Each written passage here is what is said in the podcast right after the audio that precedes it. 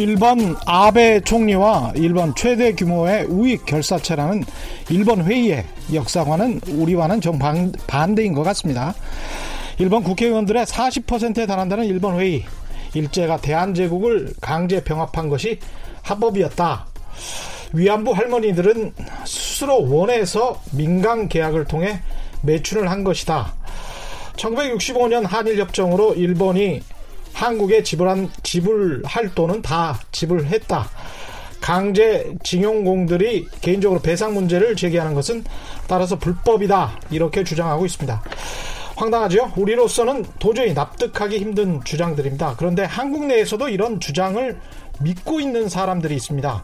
심지어는 유튜브나 SNS 등을 통해서 일본 우익 정부, 우익 인사들과 똑같은 주장을 하면서 우리가 먼저 고개를 숙이고 사과해야 한다고 말하는 정신 나간 얼빠진 사람들도 있습니다. 아마 그들은 이렇게 이야기하겠죠. 현실적으로 우리가 하루빨리 이 경제적 어려움에서 벗어나기 위해서는 어쩔 수 없다. 을사늑약 당시 이완용은 오늘의 동아시아 형세를 살펴볼 때 일본의 제안은 어찌할 수 없는 것이다. 외교권은 우리나라의 실력이 충실할 때를 기다린 뒤 반환될 것이므로 지금 경솔하게 연한을 정할 수는 없을 것이다. 어찌할 수 없다. 똑같죠? 1910년 대한제국과 2019년 대한민국은 이렇게 다른데 말입니다. 그런데 우리 중 적지 않은 사람들은 아직도 1910년에 살고 있는 것 같습니다. 안녕하십니까. 세상에 이익이 되는 방송 최경령의 경제쇼 출발합니다. 오늘의 경제 퀴즈입니다. 1951년 9월 2차 세계대전의 전범 국가인 일본은 연합군과 평화조약을 체결하게 되는데요. 이로써 6년 반 동안 연합군의 점, 점령지였던 일본이 주권을 회복하게 됩니다. 일본은 한반도에 대한 모든 권리 권한을 포기하게 되는데요. 하지만 이 조약에서 우리나라가 참여하지 못하게 됨으로써 일본에게 관대하게 조약이 체결됐다. 이런 평가가 나오고 있죠. 이후에 한일 청구권 협정에도 영향을 미치게 됐다고 합니다. 지금까지도 일본은 일본 식, 일제 식민지에 대한 배상을 요구할 때마다 이 조약 미국에서 이루어진 이 조약을 방패막이처럼 언급하고 있습니다. 이 조약을 체결했던 미국의 서부 도시 이름 금문교로 유명한 도시죠. 이 이름 이 도시의 이름을 딴 이 조약의 이름은 무엇인지 정답을 아시는 분은 짧은 문자 50원, 긴 문자 100원에 정보 이용료가 부과되는 샵 9730번으로 문자 보내주시거나 무료인 콩과 마이케이로 보내주셔도 좋습니다. 정답 보내주신 분들 가운데 다섯 분 선정해서 아쿠아리움 관람, 관람권 보내드리겠습니다.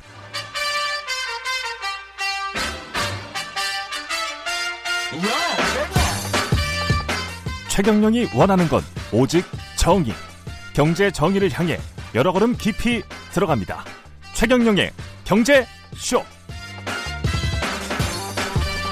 네, 오늘은 74주년 맞은 광복절입니다. 일제로부터 해방된 날이죠. 올해 일제 경제 침략 이 계속되고 있는 상황에서 광복절을 맞다 보니까 어느 해보다 광복 해방의 의미가 더 깊게 다가오는 것 같습니다. 무엇보다 가슴 아픈 건 해방된 지 무려 74년, 74년이 지났는데 우리 사회 곳곳에 친일 잔재, 아직도 정신이 썩어 빠져 있는 토착 외구, 이른바 토착 외구라고 불리는 사람들이 여전히 많이 존재하고 그들이 어, 우리 사회의 한 축 기득권 세력 중에 하나라는 게 정말 안타깝습니다. 그 이유는 한 번도 제대로 친일 청산이 제대로 이루어지지 않았기 때문일 텐데요. 오늘은 8.15 특집으로 광복 후에도 일제 잔재가 우리 경제를 어떻게 망쳤는지 제대로 짚어보겠습니다. 요즘 아주 바쁘신 분이죠. 역사학자 전우영 한국학 중앙연구원 개건 교수님 오셨습니다. 안녕하세요. 네, 안녕하세요. 예. 본론으로 들어가기에 앞서서 제가 광복, 해방 이렇게 두 가지 말을 같이 썼는데요. 광복절이면 많은 분들이 이제 궁금해합니다. 광복이냐 해방이냐 어느 게 맞냐 어떻게 생각하십니까? 글쎄 이걸 옳고 그름 맞고 틀림을 네. 따질 수 있는 문제는 아닌 것 같아요. 네. 그러니까 광복이라고 하는 것은 이제 빛이 없는 없는 곳에 그러니까 감옥에 갇힌 것과 비슷한 상황이죠. 음, 예. 빛이 없는 곳에 갇혔다가 다시 빛이 있는 곳으로 나왔다 이런 음. 뜻이고 해방은 족소에서 풀려났다 말 그대로 이런 네. 뜻인데 어, 일제강점기에 이제 일제의 압제로부터 벗어나는 것을 어떻게 표현했느냐 뭐 둘 다 썼어요 썼는데 경향적으로 보면 음. 대체로 이제 우파 민족 주자들이 광복이란 말을 많이 썼고요. 예. 또 좌파 사회주의자들이 해방이란 말을 많이 썼어요. 음. 다만 이제 양쪽에 이제 이른바 협동전선, 예. 통합체 이런 예. 거 만들 때는 무슨 뭐 조국 광복회처럼 음. 조국이란 말을 많이 쓰기도 했었고요. 음. 그래서 뭐 그런 것들 때문에 이제 그야말로 이제 일본의 그 압제에서 풀려난 이후에 예. 이날을 무엇으로 이름을 붙일 것이냐 예. 아, 이런 걸 논- 이야기를 하다가 음. 이제 두 가지 다였죠. 뭐 해방은 좌파들이 많이 쓰는 말이니까 무슨 음. 민족 해방 동맹이니 이런 식으로의 이름들을 많이 써왔던 그런 경험들이 그랬군요. 있으니까 음. 광복으로 하자. 그래서 음. 광복절로 이름을 붙였고 음. 말씀드렸듯이 그 이전에 대한민국 임시정부에서 만들었던 이제 독립군 부대 이름도 광복군 아닙니까? 예. 그러니까 그런 이제 지금 좀 대한민국 임시정부를 계승하기로 한 마당에 그러네요. 그 이름을 그대로 쓰자 해서 음. 광복절이 되었던 거죠. 예. 광복된 지 74년 됐습니다만은 제가 모두에서도 어, 이야기했듯이 경제 분야에서도 친일 잔재가 여전히 만연해 있는 것 같습니다. 어떻, 어떻게 보십니까? 일단 이 말을 좀 짚고 넘어가야 될것 같아요. 친일 음. 많이 쓰고 음, 그러는데 이 말이 처음 생성됐을 때하고 현재하고 뉘앙스가 상당히 달라요. 네. 그러니까 예. 친일 그러면 예. 일본과 친구같이 지내다 이런 뜻이잖아요. 그렇죠. 그게 뭐 나쁜 말인가요? 예. 어, 그건 나쁜 말 아니에요. 근데 음. 이 말이 이제 근대 막 국제관계에서 처음 쓰인 것은 황준헌의 그 유명한 조선 책략에 쓰였어요. 예. 여기에서 이제 조선의 앞으로의 이제 외교적 방도에 관해 제안하면서 친중국, 결 일본, 연 미국 이렇게 음. 에, 제안을 했거든요. 자, 연이라고 하는 것은 연합이라는 의미고요. 예. 결이라고 하는 것은 동맹이라는 의미예요. 그러네요. 친은 동맹보다 훨씬 더 강한 관계죠. 그렇습니다. 그런, 관계겠죠. 예. 이 친이라고 하는 글자가 우리가 친구라는 친자로만 많이들 알고 있는데 네. 사실 원래 뜻은 부모란 뜻이에요. 아, 그, 그렇습니까? 양친 이런 말 하잖아요. 아. 친자만 쓰면 부모예요. 그렇구나. 사친회, 양친. 어. 그러니까 이 말이 처음 생겼을 때는 중국을 부모처럼 섬기며 음. 일본과 동맹하고 중, 그, 어, 미국과 연합해라 이런 건이었어요. 와. 그리고 이게 중국을 1800 부모처럼 섬겨. 그렇죠. 예. 이게 1884년 갑신정변이 일어났을 때 일본이 이 사건을 어, 친청파 대 친일파의 싸움이다라고 보도하면서 일본 국내에서 그때 아. 처음 친일파란 말을 썼는데 예. 그 이후로도 거의 20세기 전반기까지 친일파라는 말은 일본을 부모처럼 섬기는 무리 이런 뜻이었어요. 그러니까 굉장히 굴욕스러운 단어군요. 그렇죠. 그러니까 그런 의미가 지금 우리가 이제 친자가 많이 그 뉘앙스가 변질이 돼가지고 예. 일본과 친하게 지내면 친일파냐 이렇게 생각하는데 저는 친구인 줄 알았어요. 그냥 예. 친구, 친구 될 수도 있는 아, 거 아닙니까? 당연히 친구죠. 예. 친구로 지내야죠. 그렇게 쓰려면 막 우일파 이런 말이 더 맞을지도 모르겠어. 우일파, 그렇죠. 일본과 벗을 삼는 그런 예. 파라고 하는 게 맞을 수도 있는데 예. 저는 지금의 국제 관계에서 친일 친미 이렇게 친구처럼 지내는 관계를 따지는 가지고 문제 삼는 거는 좀 말이 안 된다고 그렇죠. 생각해요. 근데 지금 문제는 이 표현 자체가 가지고 있는 이른바 일본의 일본을 부모처럼 섬기면서 일본의 음. 품 안에서 모든 것을 좀 사고하고 그렇게 거기서 만들어진 이제 기득권 체제에 안주하려는 사람들 음. 이런 의미로 쓰든가 예. 아니면 말을 바꾸든가 이것이 되겠네요. 이제 맞을 것 같다. 그래서 친일단제란 말이 음. 갖는 의미가 음. 아, 현대인들이 현대의 친자 개념에 익숙한 사람들이 예. 생각하는 것만큼 녹록하지는 않다. 이거 좀, 좀 짚고 넘어가야 될 것 같아요. 그렇습니다. 제가 전혀 생각하지 못했던 이 단어의 뜻이 실제로 머릿속에 그냥 그대로 박혀 있는 음. 일본을 부모처럼 섬기는 분들도 좀 많이 보이더라고요. 그렇죠. 그래서 이 그 그런 이제 잔재라고 우리가 부르는 예. 것은 그런 거거든요. 예. 어, 일본이 뭐라고 하면 거절하지 않아야 된다. 일본이 음. 뭐라고 하면 다 수긍해야 된다. 그렇죠. 일본의 말이 다 맞다. 우리는 음. 틀렸다. 우리는 일본에게 배워야 한다. 음. 이게 다 부모 섬기는 자세잖아요. 그렇습니다. 예, 가르치는 대로. 하지는 못하네요. 예, 거역하면 안 되는 거죠. 예. 시키는 대로 아, 가르쳐 주는 대로. 음. 그러니까 일본이 지금 우리 한국인들의 불매 시민들의 불매 운동에 대해서 예. 내세우고 있는 그 구호가 뭐예요? 음. 도와주지 않습니다. 가르쳐 주지 않습니다. 이런 거잖아요. 자기들이 부모라고 생각해요. 스승이라고 생각하고. 도와주지 않습니다. 가르쳐 주지 않습니다. 예, 그게 지금 누가 일본 배우겠다고 하겠, 뭐, 야우, 정말 그러니까 화납니다, 이거.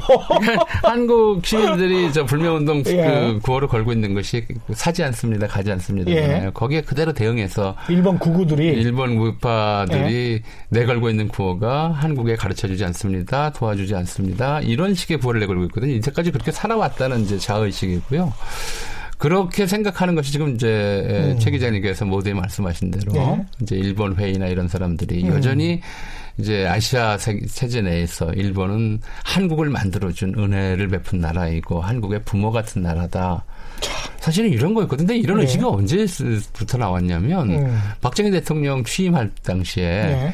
일본 측 특사로 온 사람이 이제 오노 만복구라는 사람이었어요. 예. 그 사람이 일본에서 이제 한국 대통령 취임식 특사로 가는 기분이 어떠냐. 그때는 한일국교 정상화 이전이었어요. 예. 그때 그 사람이 대놓고 그렇게 얘기를 했어요. 내 아들의 경사에 가는 것 같아서 무척 기쁘다.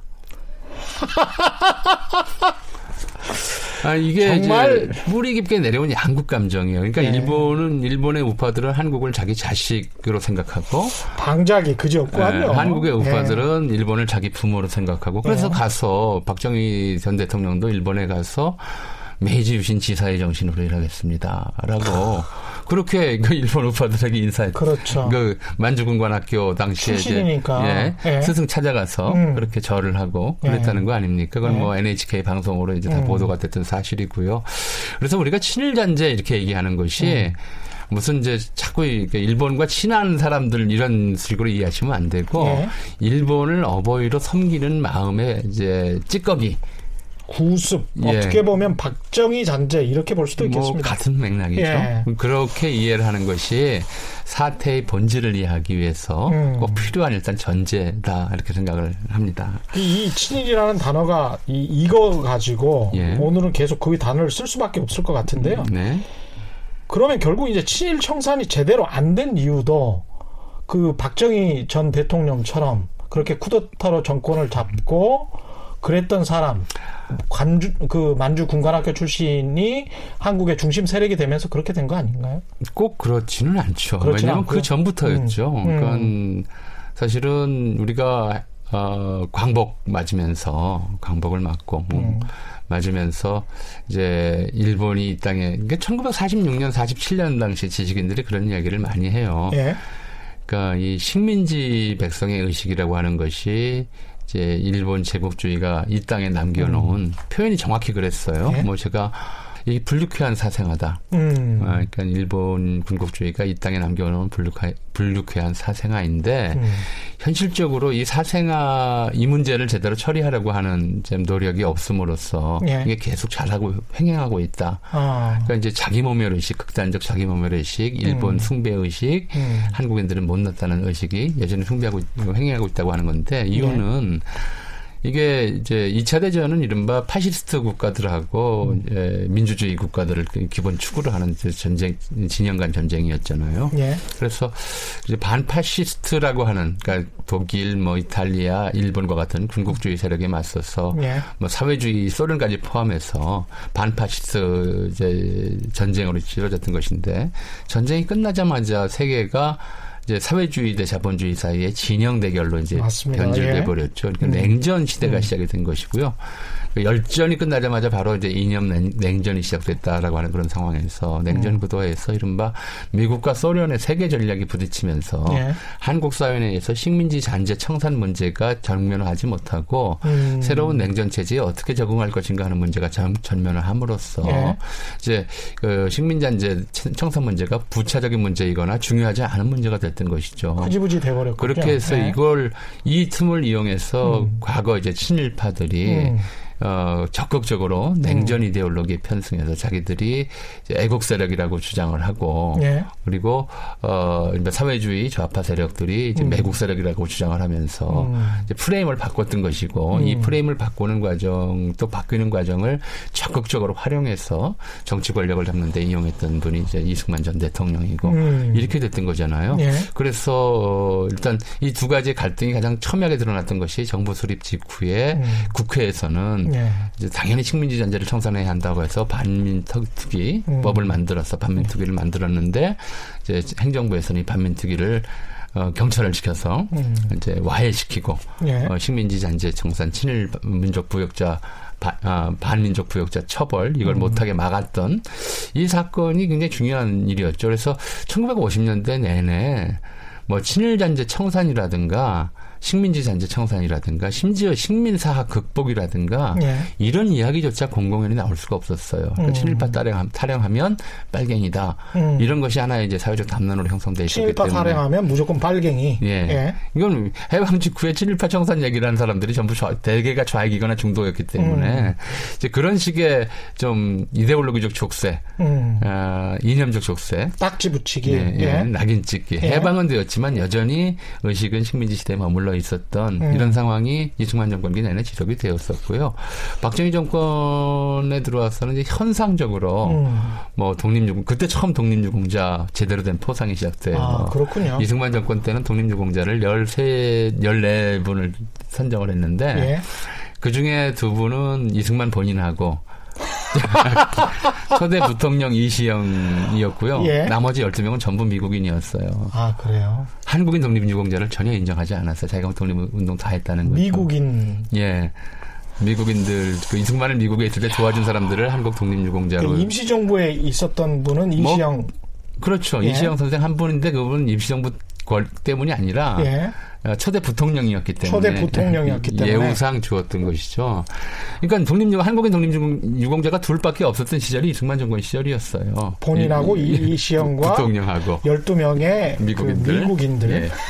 뭐 그런 상태였었거든요. 근데 아. 박정희 대통령은 집권하자마자 바로 이런 정통성의 위기를 예. 이제 뭐 좀 돌파하기 위해서 음. 그때 처음 백범 선생이라든가 윤봉길 의사라든가 윤, 유관순 열사라든가 이런 분들이 독립유공자로 아, 네. 선정이 된 거예요. 오히려 예. 본인의 정통성을 예. 회복시키기 위해서라도 음, 근데 이 독립유공자들 신청을 안 한 분들이 많아요. 아. 그러니까 내가 우리 아버지가 또는 본인이 네. 독립운동을 할때 네. 만주군관 학교 다니고 일본군 장교였던 사람한테 내가 독립유공자 상을 받는 것이 이게 부끄럽다, 수치스럽다. 수치스러운 일이지 예. 어떻게 자랑스러운 일이냐 돈 몇 푼에 에, 그러네요. 그 유공자 포상 받는다고 이렇게 생각하는 분들도 많았었거든요. 음. 그럴 만큼 이제 박정희 정권의 독립 유공자 포상이라든가 또는 이제 그 뭐랄까요 어, 친일 청산이라고 하는 이야기 음. 예, 그것도 이제 본격적으로 얘기 나왔던 것은 이제 박정희 정권이 한 5년 정도 지나서 1965년 한일국교 정상화 예. 맺을 때에 이제 굴욕적인 협상 반대라고 하는 6.3 사태가 일어났잖아요. 그때 그렇습니다. 예. 이제 박정희 정권이 패배주의, 박정희 대통령 본인이 이제 성명을 음. 통해서 패배 의식에서 벗어나야 한다. 아, 패배 의식에서 예, 벗어나야 된다. 일본에 대한 패배 의식에서 벗어나야 한다면서 음. 이제 이른바 이제 그 전두환 정권 때 본격적인 명칭이 나왔던 극일 논의를 극일이라고 하는 개념 형성 단어는 음. 만들지 않았지만 그런 개념을 만들기는 했어요. 음. 그리고 어 이제 1970년대에 들어와서 그때부터 시작된 거긴 하지만 예. 이제 이른바 카타 행정부의 인권 우선 정책에 대한 반발 기로로 예. 어, 우리말 쓰기 운동을 하면서 그때도 이제 더불어서 영어 안 네. 쓰기 운동과 더불어 일본어 퇴치 운동 같은 것들이 벌어졌죠. 예. 그러니까 이런 걸 이제 관제민족주의 보통 이렇게 얘기를 음. 하거든요. 그런 과정에서 한편으로는 이제 어, 일본에 대한 민족주의적 대응 이런 이야기들을 하는 경우가 나타났고 예. 뭐 그, 그런 이제 좀 풀려나가는 그러니까 일본에 대한 반대 목소리를 내는 좀 분위기가 내는 것이 억압되던 분위기가 예. 해소돼 나가는 과정에서 1960년대 후반에 가서야 중후반에 가서야 본격적으로 우리가 어, 친일 잔재 청산 음. 실패한 것에 대한 반성이 일었던 것이지. 음. 그러니까 1949년 반민특위 강제 해산으로 친일 잔재 청산의 기회가 일단 날라갔고 음. 어, 그리고 나서 이승만 정권 내내 그것은 입에 올릴 수 없는 얘기였고, 박정희 정권 때 들어와서도 한일국교 정상화 이후에야 비로소 신일전쟁 청산이라는 목소리를 낼 수가 있었는데, 네. 목소리를 낸다 해서 이제 청산될 수 없을 정도로 음. 그 잔재의 뭐랄까요, 잔재들은 계속 음. 성장해 왔던 것이죠. 갑자기 궁금해지는데 사실 그 안도희, 김구 예. 그 암살을 했던 사람 있지 않습니까? 예, 예. 그 사람이 지시를 누구한테 받았는지는 아직 정확히 밝혀지지는 않았죠. 그렇죠. 예. 무덤에 가져갔죠, 그분이요. 예. 예. 참 갑, 갑자기 이승만 시절이 떠오르네요. 이승만 학당에 지금 뭐 이사장 그 하시는 교장 하시는 분인가요? 이영훈 예, 교수님 이런 분들이 이제 극우파적인 시각을 가지면서 뭐 기자한테도 뭐 좌파 빨갱이 뭐 이렇게 이야기를 하더라고요. 그것과 지금 그 과거의 상황과 이게 상당히 일치하는 거군요, 이게. 그러니까 음. 그분이 TV 카메라가 돌아가는 상황에서 했던 행동을 보시면 예. 1950년대에 옛 그 일본군 출신들이 어떻게 행동을 했을지 그랬을 것 같습니다. 예. 예, 충분히 짐작하실 수 있을 겁니다. 예. 야, 무섭습니다. 근데 그, 이게 지금 정치적으로는 쭉 짚어보고 있는데, 중간에 이제 빠진 게 한국 전쟁도 빠진 것 같고, 그 다음에 우리가 이제 아무래도 경제쇼니까, 일본 잔재가 우리 경제에 어떤 영향을 미쳤는지도 굉장히 궁금합니다. 아, 굉장히 좀 근본적인 문제였었죠. 예. 그러니까 우리가 헌법을 제정할 당시에 헌법 재헌헌법 전문한국 헌법 내용을 자세히 읽어보시면 예. 어, 요즘 기준에서 보면 굉장히 급진적이다. 어, 굉장히 뭐랄까요. 좌파적이다. 음. 이런 이야기를 들을 수밖에 없었어요. 왜냐하면 재헌헌법이, 음, 예. 아니, 재헌헌법이 그렇게 될 수밖에 없었던 이유를 좀 말씀을 예. 드릴게요. 어, 해방 당시에, 그러니까 그 광복 시점에서 예. 이 땅에 투하된 산업 자본의 95%가 일본인 자본이었어요. 음, 한국에 있는 기업체의 95%가 일본인 거라고 보시면 돼요. 토지의 30%가 일본인 지주의 것이었고요. 아, 그죠? 임야는 뭐 조선정통부 소유까지 해서 70% 이상이 일본인 소유였었고요. 예. 자, 해방이 됐고, 일본인들 재산들이 이 땅에 그만큼 쌓여 있는데 이거 어떻게 할 거냐.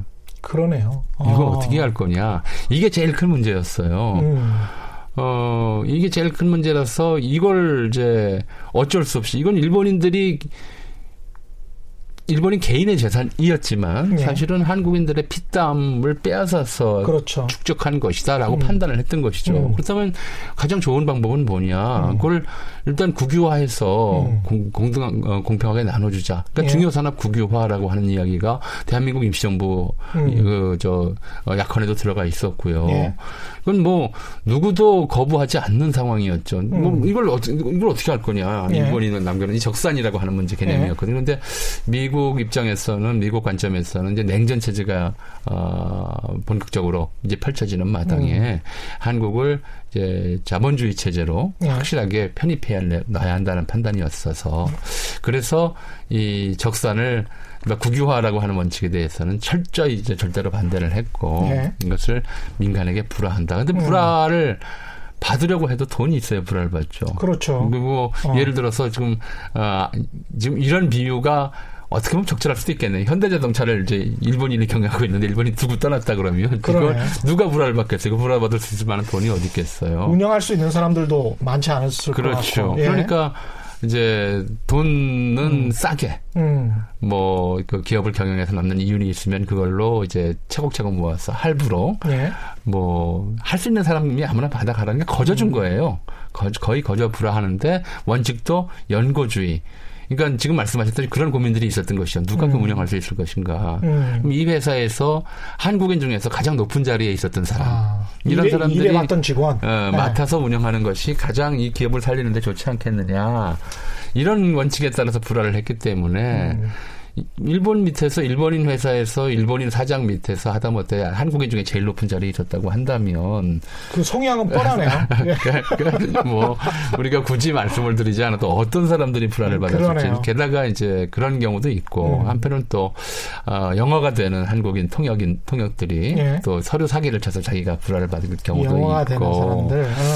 또 이렇게 불화를 받으면 그럼 그렇게 운영을 했느냐 음. 그 공- 기업들을 제대로 운영을 했느냐 그게 아니고 그 기업이 공장을 불화받으면 운영을 하는 게 아니라 음. 기계들을 뜯어서 고철로 팔아버리는 와. 이런 일들이 비일비재하게 벌어졌어요. 그러니까 이 불화가 중요산업 국유화보다도 훨씬 더 음. 생산력 자체는 우리 생산성 자체는 파괴적인 결과를 가져왔죠.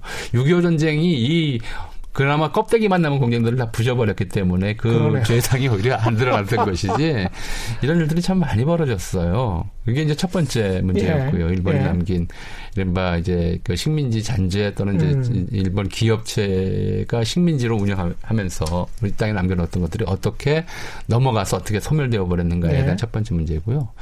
두 번째는 이제 무역 관계였어요. 음. 어, 식민지 시대에 일제강점기에 이 한국 땅의 무역은 100%가 일본 경제권이었다고 보시면 돼요. 100%가 수위출이 음. 이제 수위출이라고 얘기를 하는데 음. 이제 일본과의 거래는 이출입이라고 이야기하고 아. 만주국이나 중국과의 거래는 이제 수출입이라고 얘기하는데 전체 예. 통계를 보면 이제 수출의 경우에는 80% 이상이 그러니까 이출이죠. 예. 일본 그리고 나머지 이제 만주와 중국에 조금 있고 음. 이입의 경우에는 이제 어, 한국산 쌀을 대량으로 일본으로 이제 반출당하고 예. 중국산 조나 이런 것들을 많이 수입을 해야 되기 음. 때문에 만주로부터의 이입량 수, 입량이 한 30% 예. 이제 일본으로부터의 수입량이 한 60% 정도 나머지 음. 중국이나 뭐 이제 동남아시아 지역 정도였어요. 그런데 어, 해방이 되면서 일본과의 경제 관계가 끊기고 일본도 패전이라서 무슨 경제적으로 거의 뭐 어, 예. 폐허가 된 상태였으니까 그렇죠. 한국에 뭘 수출할 네. 수 없고 수입할 음. 수 없었어요. 그러니까 수출이 관계가 딱 끊겨 버리니까 음. 전체 총량에서 무역이 차지 경제 전체에서 무역이 차지하는 비중이 지금보다는 훨씬 낮았지만 음. 그래도 불, 그럼에도 불구하고 생활 자체가 곤란해졌죠. 전체적으로 음. 물자 부족 상태에 시달렸고요. 예. 어, 좀 재미있는 현상은 음. 그렇게 많이 1944년까지 일본에 쌀을 반출당했잖아요. 예. 근데 1945년에 당장 해방됐는데도 쌀 부족 현상이 일어나요. 46년에 쌀 소동이 일어납니다. 아, 그래요? 예. 아니, 일본에 뺏기던 쌀이 그 그대로 남아 있는데? 남아 있는데 왜 쌀이 부족해졌지? 예, 이제 좀 조사를 해봤더니 음. 이게 그렇게 많이 굶주려 왔고 이제 그 쌀에 대한 어, 좀 뭐랄까 걸친이 된 상태였기 때문에 네. 그 쌀에 대한 좀 욕망이 넘쳐나던 시대였기 때문에 음. 45년도 추수 해방된 다음에 추수를 했거든요. 네. 날짜를 보시면 알 거예요, 그죠? 8월 15일에 해방됐고 네. 그해 이제 10월 그 9월 10월 사이에 추수를 했으니까 아, 얼마나 좋았겠습니까 그때? 그건 이제 일본 예. 지주한테 안 바쳐도 되잖아요. 음. 음. 근데 그걸 이제 미군은 그 나중에 이제 다시 또 이제 대신에 공, 그, 음. 어, 저 공출을 해가는데, 네. 어, 근데 그 일본에게 바치기 전에 네. 이제 이거 우리 쌀이다 해가지고 음. 시골에 있는 저 어, 지주들, 음. 음, 그다음에 이제 구칠 세력들이 음. 네. 어, 일종의 좀 속죄 잔치를 많이 했어요. 어. 그러니까 술 빚고 떡해서 마을 사람들한테 막 돌리고 이러다 보니까 쌀이 많이 부족해졌던 거죠. 그런 현상이었었는데 네. 어쨌든 그 해는 페스티벌이었군요. 축제. 그렇죠. 축제 예. 한동안 축제 해였죠. 예. 그해 추수곡은 축제로 많이 쓰였어요. 음. 근데 어 이제 어쨌든 그렇게 일본과의 그 교역이 중단돼 버리니까 그 음. 빈틈을 메우기 위해서 이제 중국 쪽에 예, 네. 무역을 어, 무역선을 찾을 수밖에 없었죠. 그래서 음. 홍콩, 상해, 마카오 등지에서 네. 1946년, 47년부터 이제 뭐 큰 배도 있고 작은 정크선이라고 하는 작은 배도 있고 여기에다가 물건들을 짓고 인천항에 들어오고 음. 또더 작은 배는 아예 한강을 거슬러서 마포까지 와가지고 물건을 내려놓고 그랬어요. 그래서 이게 음. 1946년, 47년의 경우에는 네. 한국 무역의 8, 90%를 중국 무역이 차지했고요. 이 무역을 어, 담당했던 사람들이 음. 화교 상인들이었기 때문에 네. 화교들이 한국 무역 전체를 거의 장악하다시피 할 음. 만큼 급성장하는 그런 해였죠. 근데 49년도 중국 공산화 되면서 그, 어, 이제 이런 일들이 좀 사라지는데 그때까지 그래서 이제 마카오에서 들어온 양복질 옷을 해입으면 네. 마카오 신사라는 마카오 신사 예, 예. 만들어지고 그랬었죠. 그 단합 들어온 것 같아요. 근데 네. 그때는 관세 같은 거는 없었죠? 마포에 관세국이 있었는데. 아, 있었습니까? 예, 예. 아. 마포에 관, 그리고 서울 세관이 예.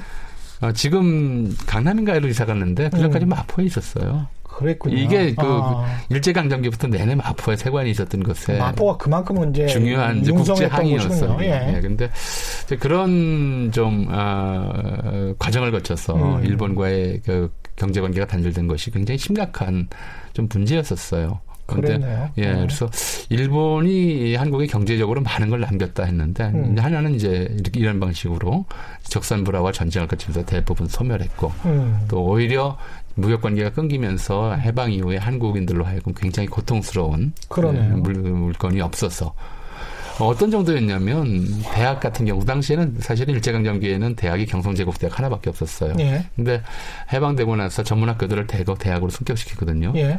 근데 대학생들이 읽을 교재가 없고 교수가 가르칠 책이 없어요. 한국인들은 뭐 이렇게 대학 교수가 한 명도 없었으니까 음. 일제강점기에 대학 교수를 한 명도 안 뽑았어요. 예. 한국인들은. 예. 아, 그리고 이제 그 책을 쓰려고 해도 뭐 베껴서 쓰려고 해도 원본이 있어야 되잖아요. 그래서 음. 이런 것들 때문에 일본에서 책 밀수선이 이 군산 앞바다에 오면 거기서 도매상이 사다가 음. 이제 이 대학로나 이제 각 학교 주변에 뿌리는. 예. 그러니까 해방됐어도 지식 세계는 여전히 일본 지식에 의존할 수밖에 없었던 상황이 오래 지속됐고요. 아마 최 기자님 기억하실지 예. 모르겠습니다만 1980년대까지도 사실 음. 한국에 나오는 외국어 번역서는 맞습니다. 되게 일본어 중역서였어요. 맞습니다. 예, 정신적으로 사회학 서적이 예. 대부분 일본식의 번역이 많아가지고 굉장히 이상하게 번역을 해놓은 그러니까 영어 책을 일본인들이 번역하면 예. 그걸 가져다가 또 번역하는 이런 맞습니다. 방식으로 예. 우리가 해왔기 때문에 예. 경제적으로나 해를 해방이 됐다 하더라도 특히 음. 지적으로 사상적으로 음. 일본의 영향에서 벗어나질 못했다고 봐야죠. 그 한국 전쟁 때문에 우리는 굉장히 피폐해졌고 전 국토가 말씀하셨다시피 뭐 철도 항만 산업시설 그나마 있는 거 뭐 다 파괴됐다고 하는데 네. 일본은 오히려 경제 부흥기를 맞은 거 아닙니까? 그렇죠. 그게 네. 이제 일본인들에게는 신이 내린 선물이다라고 음. 일본인들 스스로 그렇게 얘기를 했잖아요. 아, 한국 전쟁이 일어났을 때. 그러니까 참 얄밉네, 어, 정말. 예, 전시에 네. 메가더 사령부가 이거 좀 네. 얘기를 했어야 되는데 네. 메가더 사령부가 이제 도쿄에 예, 음. 사령부를 두고 이제 음. 어, 하지가 한국에서는 이제 군정장관으로 있었잖아요. 예. 한국 정부 수립된 다음에 6.25 전쟁이 일어났고요. 음. 음. 메가더 사령부가 전쟁 전체를 지휘하면서 음. 이건 뭐 한일 사이의 관계와 관계 없어요. 예. 이건 미국 내에 이제 전쟁 어, 수행 계획과 관련되는 것이죠. 그렇죠. 한국은 전선이고 미, 일본은 후방 기지가 되는 것이죠. 음. 그래서 이 전선에 필요한 온갖 물자들 예. 미국에서 가져오기엔 너무 이제 멀고, 멀고, 시간도 많이 걸리니까 게다가 일본은 2차 대전 그 태평양 전쟁 당시에 아시아 최고 수준, 자기들 음. 말로 세계 최고 수준의 병기, 무기, 음. 군수품들을 만들었던 시설들이 많이 파견됐지, 네. 그 많이 파괴되긴 했지만 여전히 음. 남아 있었고 그런데 음. 일했던 노동자들이 그대로 있잖아요. 그러네요. 총알 음. 공장, 뭐 저 탄피 공장, 음. 군복 공장, 군화 공장 이러던 사람들이 다 있었으니까 네. 그게 이제 본격적으로 가동이 된 거죠. 그래서 전쟁이 나자마자 이른바 일본 산업은 전쟁 특수를 노려서 이제 기초적인 총알, 그러니까 사실 일본에서 생산되는 것들이 굉장히 많았어요. 한국 전쟁에서 사용된 무기들 중 에서도 무기뿐만이 아니고 네. 군복 같은 경우도 그랬고요. 음. 실제로 당시 민간에서는 그 정도를 넘었어서 민간도 전쟁 민간인들도 전쟁 때문에 극심한 이제 생활고하고 음. 물적 결핍을 겪잖아요. 하다못해 이불조차도 이불이나 담요 같은 경우도 일본에서 생산돼서 오는데 문제는 이제 한국인들이 그걸 이제 받아 쓰면서도 알고 음. 있었던 거예요. 그러니까 이게 미군 납품용 지금도 우리가 그런 얘기 하잖아요. 예. 미군 납품용은 우리가 70년대 때 그랬던 것 같아요. 이게 예. 미군 PX의 미군 납품용이다 그러면 예. 품질이 굉장히 좋고 좋은 걸로 생각이 됐었던 실제로 시, 시절이 있었습니다. 또 실제로 좋았어요. 예, 오랫동안. 그리고 예. 민수용은 품질이 떨어지고 예. 하는데 일본인들이 같은 가격에 공급하면서 한국인 민수용으로 보내는 것들을 음. 굉장히 좀 조악하게 만들어서 예. 뭐 옷도 이제 몇 번 입으면 다 쓰러지고 음. 이러는 이제 일들이 생겼다고 그래요. 근데 예. 뭐 그렇게 전쟁이라는 특수 상황 그리고 이제 그 이웃 국가인 한국이죠. 네. 예측민주 국가였고 한국이 극심한 고통을 겪는 상황을 이용해서 그런 사람들에게 폭리를 취하는 이게 이제 당시 일본 경제가 부활하는 방식이었죠. 계속 얄밉습니다, 정말. 예, 일본 했던 행태들을 보면 신이 내린 선물, 이야, 정말 어떻게 그런 이야기를 할 수 있을까요? 경제 퀴즈 한 번 더 보내드리겠습니다. 51년 9월, 1951년 9월 2차 세계대전의 전범 국가인 일본과 연합군이 평화조약을 체결하는데요. 이 평화조약의 이름을 맞추는 게 오늘 경제 퀴즈입니다.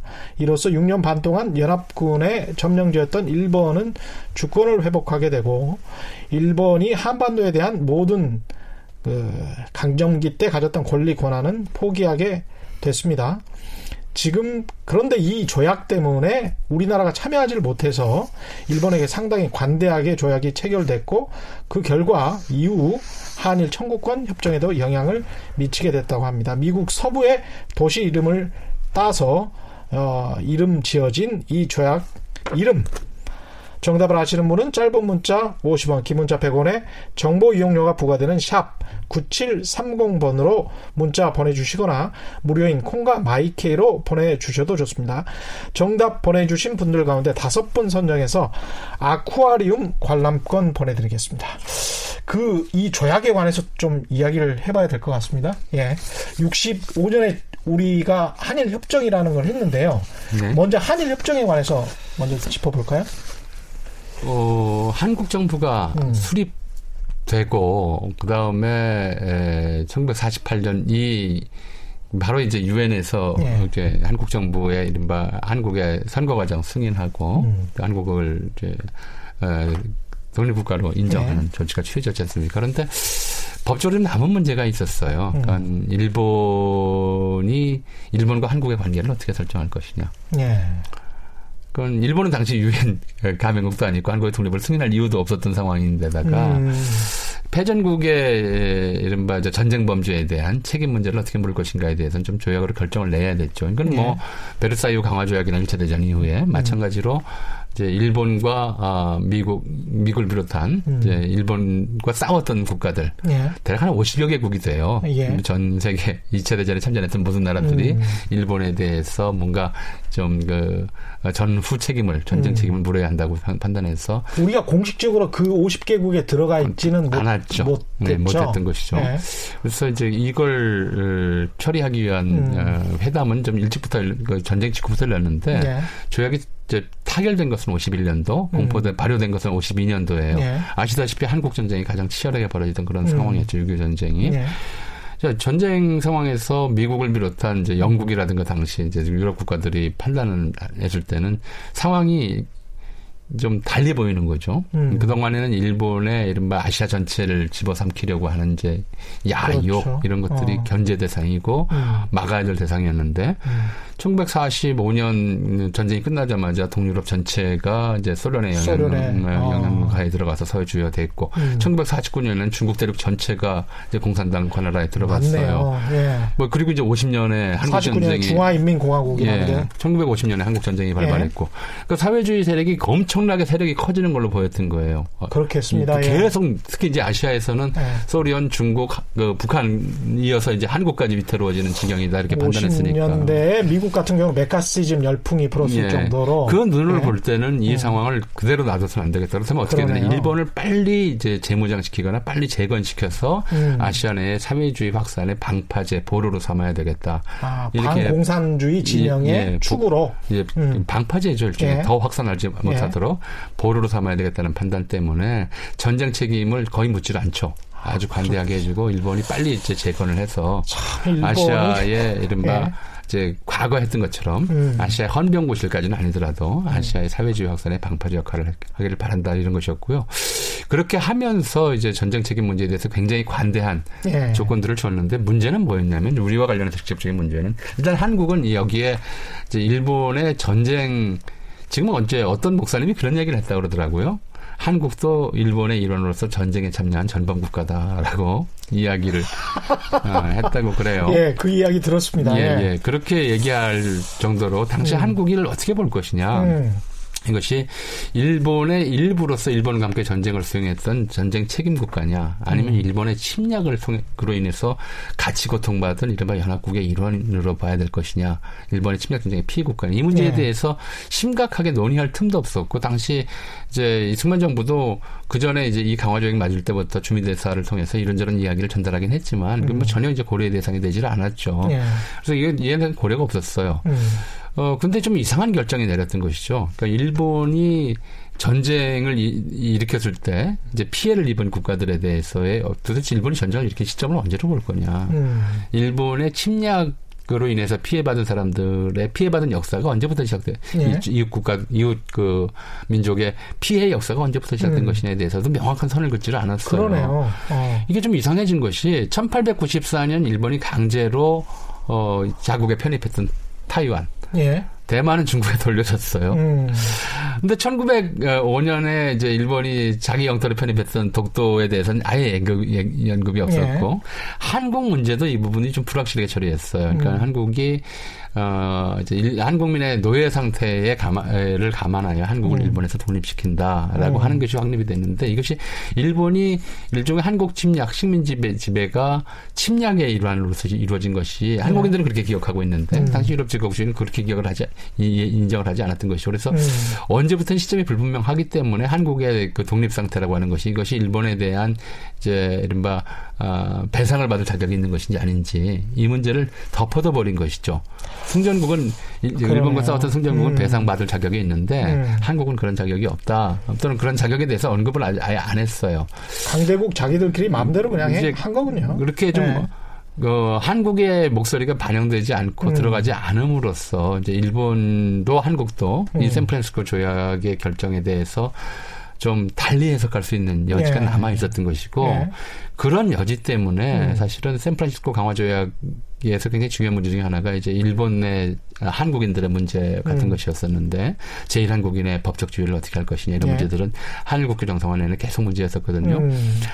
원래 이게 일본인에 들어갔을 때는 일본인이었단 말이에요. 제일 한국인들이 예, 네. 일본인이라고 이제 일제 강점기 때 강점기 네. 일본인이었는데 해방되고 한국이 정부가 수립되는데 일본은 그 한국 정부 한국과 국교 정상화가 되지 않았고 한국을 승인하지도 않았기 때문에 이 사람들은 일본인도 아니고 한국인도 아니고 아, 그렇게 된 북조선인도 아니고 뭐 이런 문제들이 다 걸려 있어서 굉장히 복잡한 예. 문제들이 걸려 있어서 하루 빨리 타결 했어야 했는데. 음. 이제 이승만 정부도 그렇고 그다음에 그 제2공화국 장면 내각에서도 그렇고 예.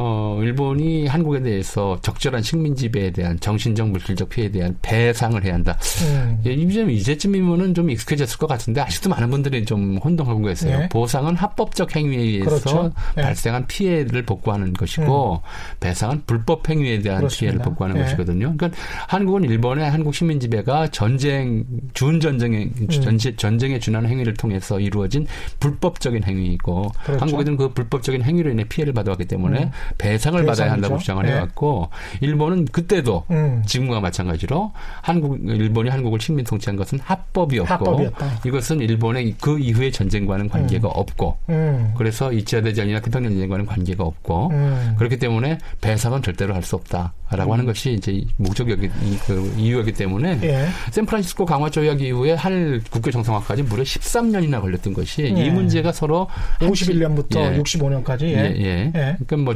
우리가 53년 휴전 끝나자 휴전 협상 휴전 협정이 체결되자마자 이제 그러네요. 시작을 했으니까 네. 54년부터 시작을 했으니까 한 11년 네. 정도 음. 역사가 되, 돼요 교섭의 음. 역사는 근데 해결되지 않은 것이 이 문제 때문이었죠. 음. 그렇군요. 한일 그 협정 회담의 내용이 이렇게 된 게 이제 샌프란시스코 강화 조약 때문이었다 이런 이해가 충분히 가능하고요. 이런 상황에서 한일 협정에서 우리가 얻어낸 것 그리고 이거 좀 정리를 해봐야 될 것 같아요. 그러니까 지금 예. 이제 비교치로 나오는 것이 예. 어, 일본이 필리핀을 잠시 점령했는데 음. 그에 대한 전쟁 배상금으로 5억 몇천만 달러를 지급했다. 근데 한국을 36년간 지배했으면서 어, 이렇게 지급한 돈은 배상금이 아니고 음. 아 사실 논란의 여지들이 굉장히 많았어요. 지금 그러네요. 이제 어, 일부 이제 한국 내 우파들이 주장하고 있는 그런 음. 이야기를 좀 짚고 넘어가 보죠. 예. 일본이 한국 내에 엄청난 저 자본, 예. 기업체, 공장, 광산, 개인 병원 이런 것들을 두고 떠났다. 음. 그러니까 어, 한일 국교 정 상화 당시 협상 당시에 예. 일본 측 요구는 그거였어요. 그거 배상 내놔라. 그건 내놔라. 일본은 한국 쪽에서는 그거는 어 일단 어, 음. 그 한국인들의 피땀을 스타한 예. 결과니까 착취한 예. 결과니까 인정할 수 없다. 음. 그리고 이제 해방 무렵에 그러니까 해방 무렵에 특히 이제 전쟁 말기가 되면 일본인들이 전비를 조달하기 위해서 뭐 다 아실 거예요. 예. 이제 그건 다 기억하실 겁니다. 예. 시골집 뒷방에 요강까지도 음. 다 들고 나갔다고 할 만큼 음. 노그릇이나 노젓가락까지 다 수탈해 갔고 예. 게다가 이제 어, 노동자들 임금도 예. 제대로 주지 않았을 뿐만 아니라 음. 임금의 일부는 강제로 떼어서 강제저축이라는 음. 이름으로 뺏어갔고 음. 이랬던 거거든요. 예. 그러니까 그런 상황에서 이제 못 받은 임금, 예. 그다음에 예금으로 은행에 넣어놨다가 또 음. 날라간 돈, 예. 억지로 채권 샀다가 받지 못한 돈 이런 거에 대한 청구권 자금이 좀 남아 있고 음. 그 거의 추가로 배상금을 요구했는데 네. 이거는 그 청구권 자금만 인정을 했던 거예요. 그래서 그래서 이제 어, 무상 3억 유상 2억이라고 하는 것 자체가 청구권 자금 7천만 달러 정도에 나머지는 일본 쪽은 독립 축하금을 제시했고 예. 한국 쪽은 그 조건은 받아들일 수 없다. 음. 그러나 명목을 그래서 서로 저- 합의하지 못했어요. 예. 명목을 합의하지 않은 채로 그 대신에 정부 차원에서의 청구권 요구는 더 이상 하지 않겠다는 약속을 했던 것이죠. 계속 억울함의 연속이었던 것 같습니다. 오늘 말씀 여기까지 듣고요. 지금까지 8.15 특집 최경영의 경제쇼 역사학자 전우영 한국학 중앙연구원 개원 교수와 함께했습니다. 아, 저는 KBS 최경영 기자였고요. 내일 4시 10분에 다시 찾아뵙겠습니다. 세상이 일이 되는 방송 최경영의 경제쇼였습니다. 고맙습니다.